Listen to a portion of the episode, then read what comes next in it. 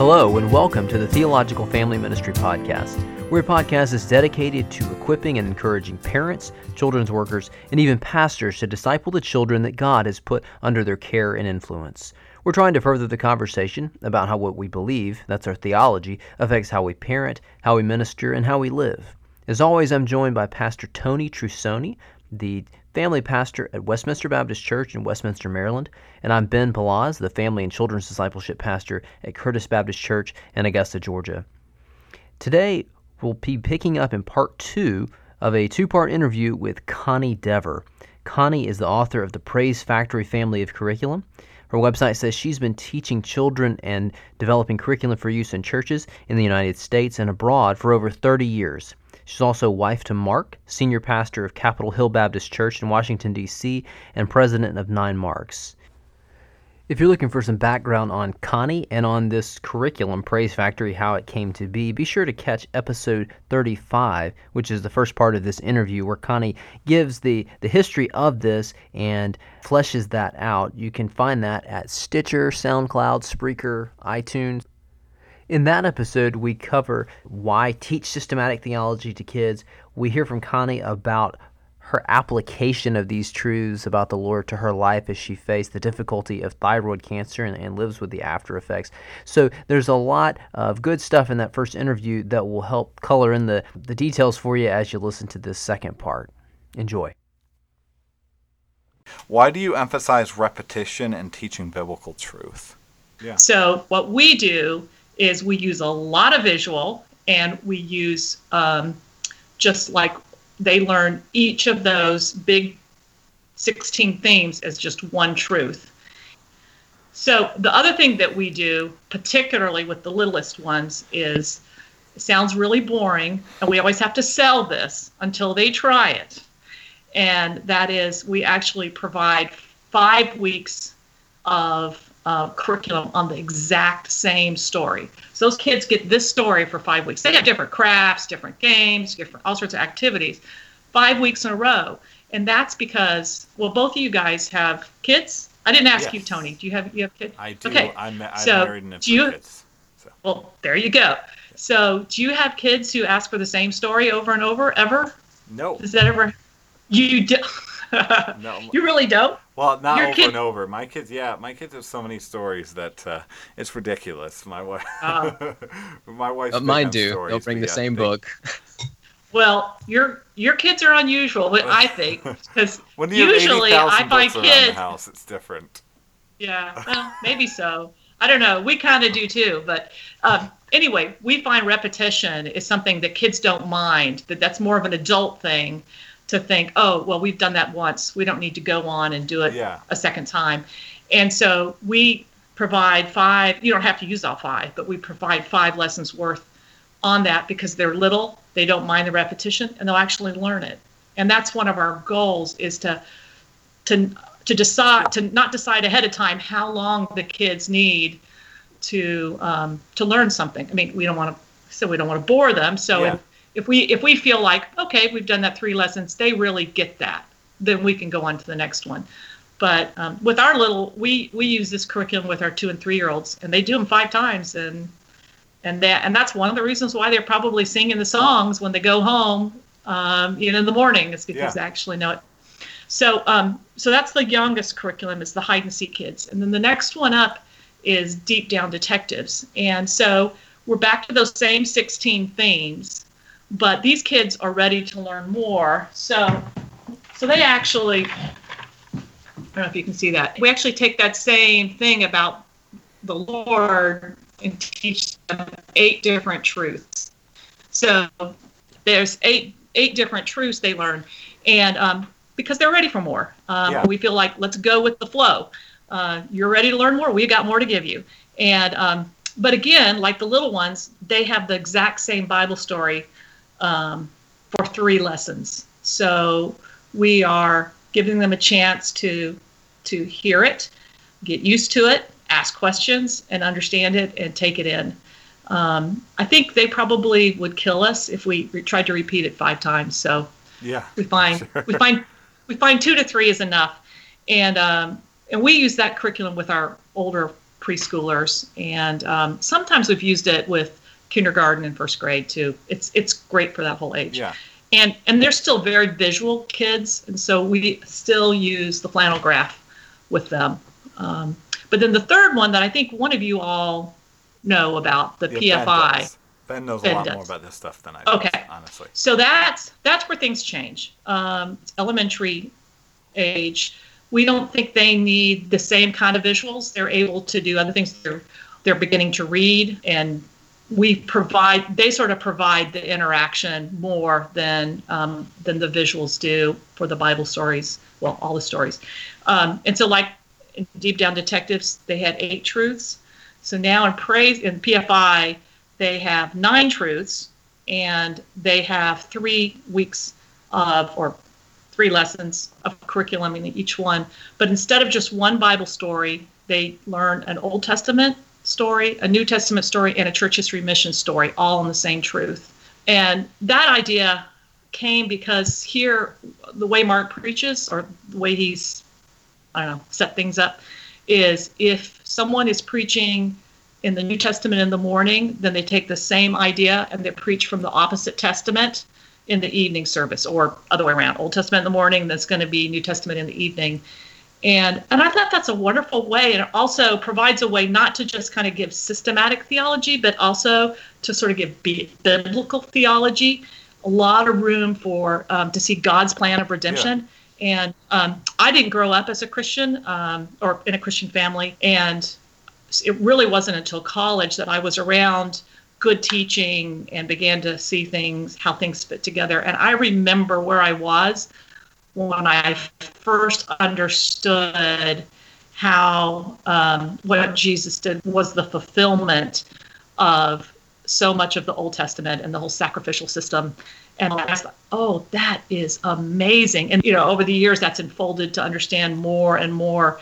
And, um, and I long for the kids to know that. And I think another piece of that knowing redemptive history is understanding where we're going, that it's not just about our best life now, it's No. about heaven. No. it better not be. That's all I got to say. Um, you know, we're we're going towards heaven. Yeah. And again, understanding where you are in that and understanding um, how your life fits in that and how God has been faithful in the past, how we've needed him to be faithful in the past, so we've never deserved it, and how um, he's continuing to be faithful to us now, and we can trust him for whatever else is ahead. So, anyway, all that to say, that's another reason for the church history missions is again, we want our kids to understand it didn't stop when Jesus, you know, rose from the dead and had his 40 days and, you know, with his disciples and then ascended into heaven. He, you know, the Great Commission has gone on Yeah. and he has been at work and that's continuing. Amen. Now, some curricula have everyone learning the same truth each week, uh, but you don't take that approach, and, and that, that's a point that you make. Uh, why did you decide to steer away from that? Well, I guess it wasn't that I, in my mind, I intentionally decided to steer clear from it. I just, uh, I think it's a wonderful idea when it when it works. And I suppose if you're doing a straight chronology um, of Old Testament, New Testament, or something like that, you probably could do the same thing every week. But with with Praise Factory, since you've got it's a family of three curriculums for three very different ages of kids with three very different abilities to understand truths that what we decided to do is to make the the kind of the organizing structure was going to be these 16 biblical themes that we wanted everybody to learn but because each group can learn it in a greater depth we wanted to provide that greater depth so we chose yes it would be nice to have everybody learning the same thing but that's not as important as um, giving the kids the depth of truth that we think that they could learn. Okay, Good answer. very good. So, uh, what you make a lot of use out of music in your programs, and not just general biblical truths and songs, but you have lesson-related lyrics in your curriculum. Why did you put such emphasis and effort on producing music specifically for this? I imagine it's been a great deal of effort and a great deal of time. It has been, and um, it's been out of understanding music being such a powerful conduit of truth. Um, it is music is in our world all around us, and people are harnessing it, using it to get people to remember all sorts of things. And I couldn't think of a more important way to harness music than to help kids remember the truths that they're learning in class. And I do think there's starting to be a few curriculums that are other curriculums that are doing this. Um, and I'm so glad for that. Um, there's a lot of great music out there and um, Christian music for kids to listen to. But I found that I wanted to write music for the particular truths so that they would take these truths with them. And um, when I would find music that was kind of related to the topics I were on, then there would be the whole problem of getting licenses to use it with the curriculum and how many how many times I could use it, whatever. And I have a heart for this curriculum, every bit of it, be free online for download. All those things came together with one more, which was that I just happened to really love music. I was affected greatly as a well, I guess as a parent of young children, I was looking for something for them to listen to. And there's an old group. I don't know if either one of you have ever heard of him. Heard of it? It's called GT and the Halo Express. And Yes. uh, I've definitely never heard of that. and and even though I will not sing it for you now, I know probably you know 20 30 of the songs that I learned from GT and the Halo Express. That was the first time I really heard scripture set to music like that and it was great. And you know like I said here I am our kids are 27 and or 28 just one just turned 28 and 32 and I still remember those songs. So I thought, man, you know, I wish GT and the Halo Express had written all those, all the songs I needed, and then I would just cut a deal with them. But they didn't. So I thought, I guess I got to put the GT and the Halo Express hat on and try to do it myself, and hopefully bring some of that strength of memory um, to to my curriculum through the music. Very good. Now, along with the the stress on music, um, you also not so much in the the curriculum itself, although in the um, preparation for leaders, you do strongly encourage them to spend time in prayer. Uh, but on your your website, Praise Factory, uh, dot, is it dot org? Yeah, praisefactory dot dot org. Um, you stress the importance of prayer, and I guess that seems like an obvious question, but why do you put such such emphasis there? Um, and what kinds of things do you think those working with kids ought to be praying for? Gotcha. Well, uh, the emphasis on prayer is two things. Uh, one is for us to pray, which I think is kind of what you're referring to in this question. And um, way back in the day when my husband was in seminary, there was uh, a wonderful bookstore. And while I didn't take any children's ministry classes up there, I certainly looked at the children's ministry books that were being uh, that were in that bookstore related to the classes they had. One of the books they had there was one by Lois LeBar. It's called Education That is Christian. And that book was another foundational part of my ideology, I guess. And um, in that book, the way Lois talked about the importance of realizing the Holy Spirit is the partner in your classroom and you're the junior partner, even though you're it's your it's your words coming out you know it's you you he is at work um, and work in ways that you may not um, often are not even expecting.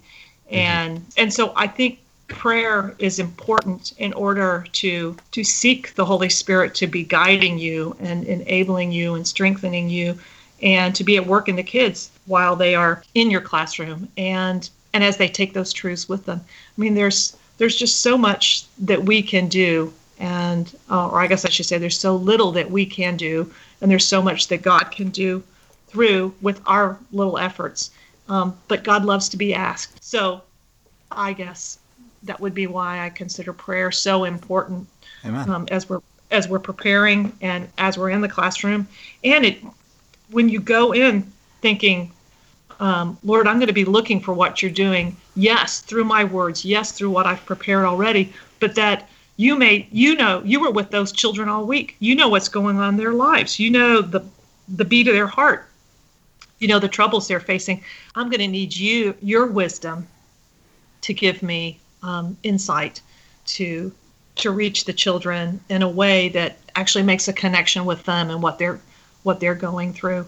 So prayer's essential That's but the all. other way the other way we emphasize prayer is actually with the kids and you probably know this you may not have known gt and the halo express but you probably have heard of acts so tell me that you have have you heard of acts The prayer model you're talking about, a, that uh, the ACTS, uh, Adoration, Confession, Thanksgiving, Supplication. Look at you. Oh, we give you a gold star. We hit a whole podcast on it.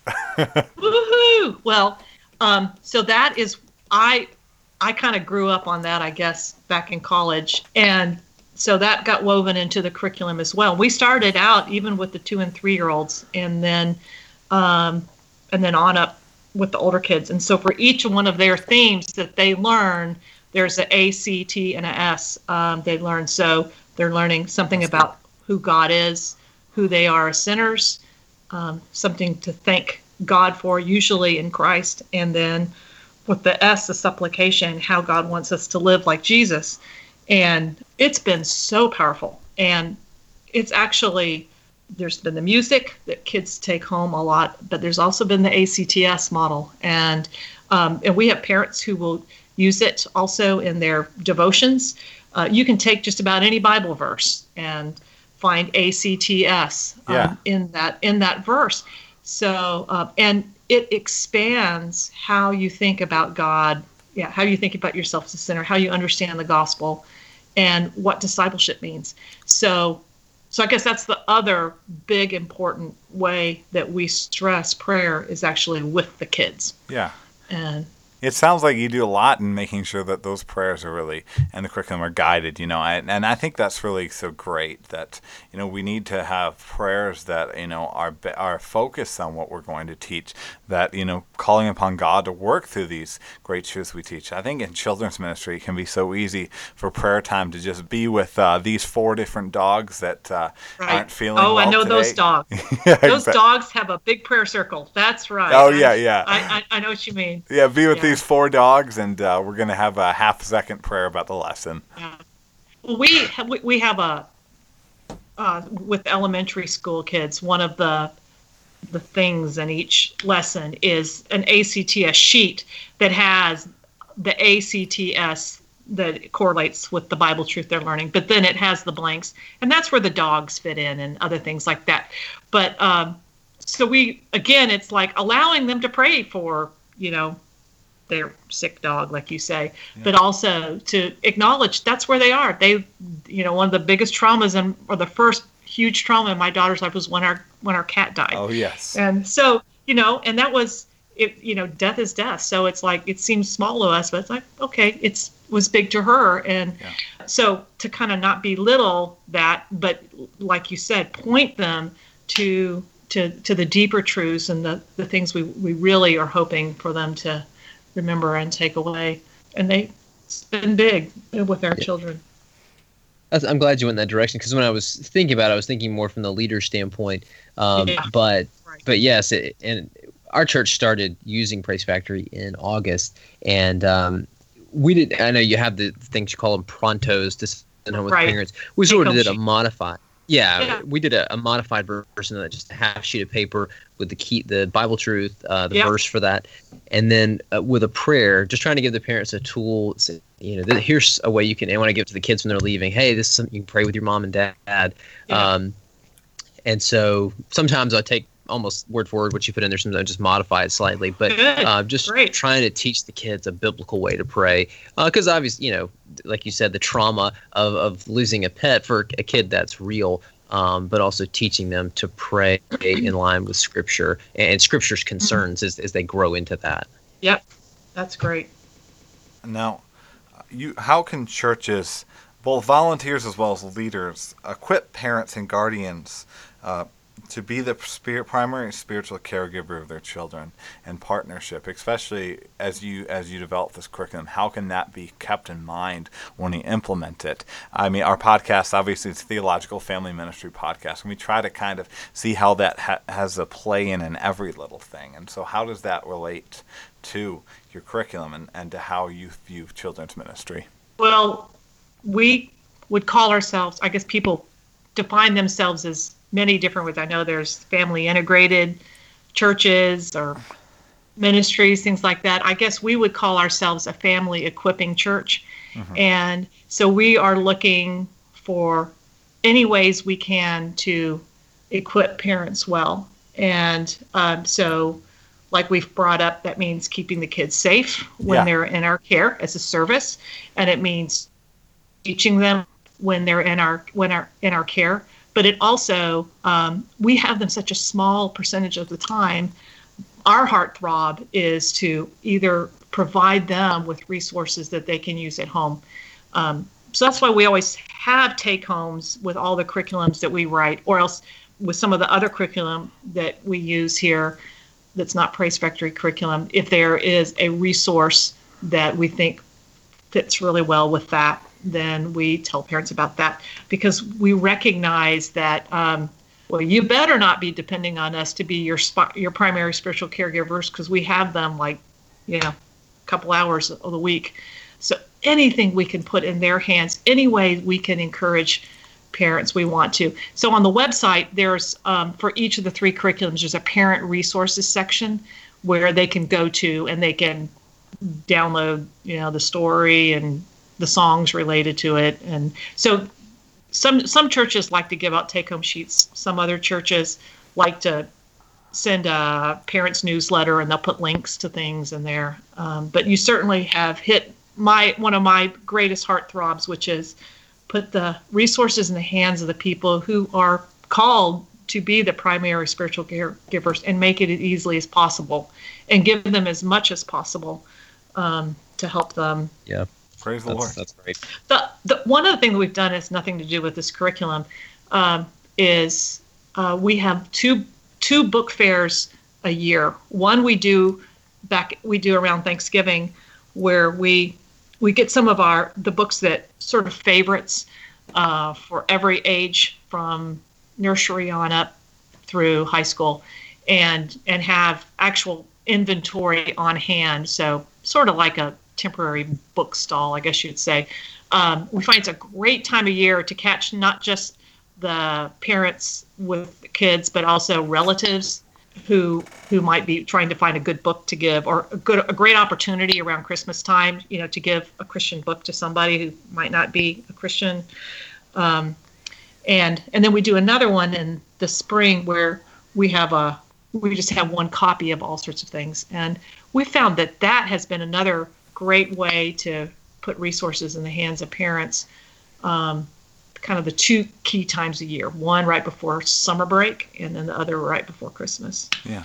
Awesome. Anyway. Praise the Lord. And yeah. I, I think that is such a positive statement on any kind of program that, you know, to understand that. You know, I, I think there are too many that uh, approach children's ministry as, as the professionalized spiritual disciplers of, of kids, you know, and that we need, we effectively need to remove them from their parents uh, for the better discipleship, you know, and I think right. it is far better to understand that kind of partnership. I mean, that, yeah. you know, we are, that we exist to partner. We exist to supplement, not to be as yeah. the main disciplers. Yeah, that's good.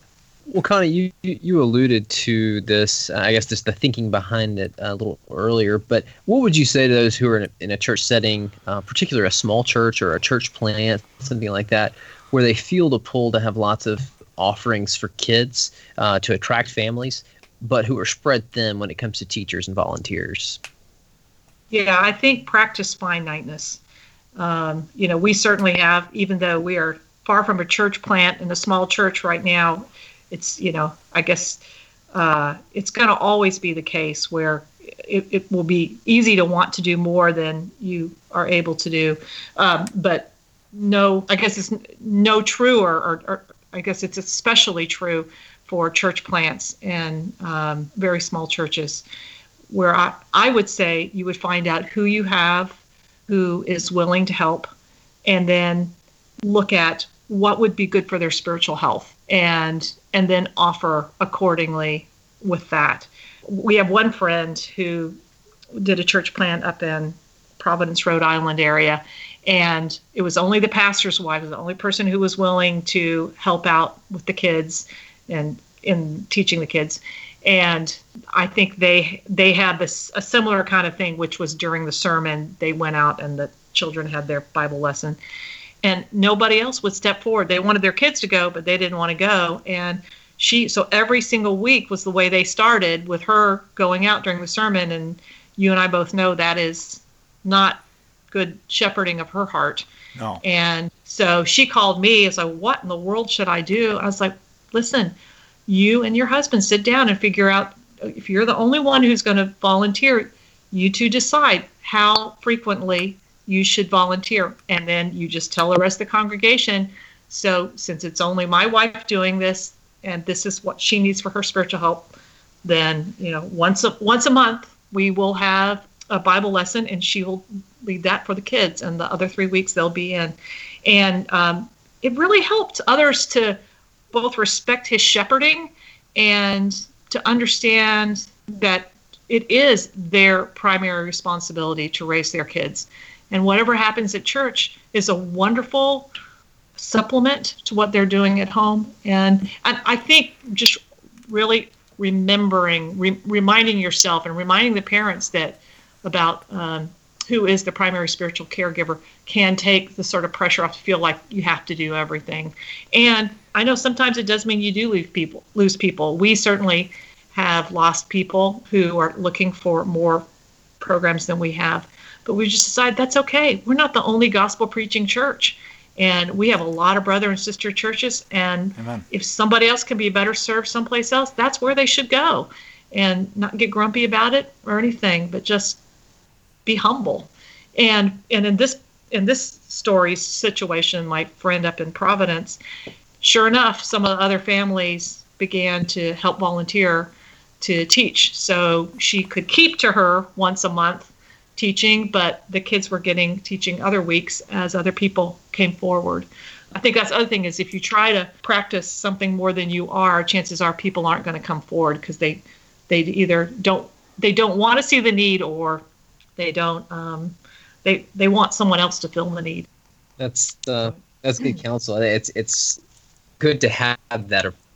I think it's harder to do in practice, but um, Oh, I agree. I'm there was a certainly when you're talking about your friends in Rhode Island. I think that was a Yeah, very. Yeah, yeah. I think it was right, and it's you know now their their church has grown and they've got a much you know a thriving ministry that seems to be well balanced. But it is oh, it's so hard at the beginning. Yeah, that's good. That's good. That's that's helpful wisdom, I think, though. Now, uh, thank you so much for being on the podcast. We really appreciate everything. And uh, as a last question, I want to ask if people want to know more about uh, Praise Factory or about what you all have learned about ministering to children and families over a few decades in a church focused on the health of the whole flock, how can they do that? Um, well, I think the website would be the most easily accessible way. Um, it's just praisefactory.org. Um, everything's free for download and in terms of curriculum. And then also just wanted to point out that um, there's a there's a lot of resources that um, are just helpful for teachers, parents, pastors um, that have nothing to do with this curriculum that but may encourage you whatever you are doing in children's ministry.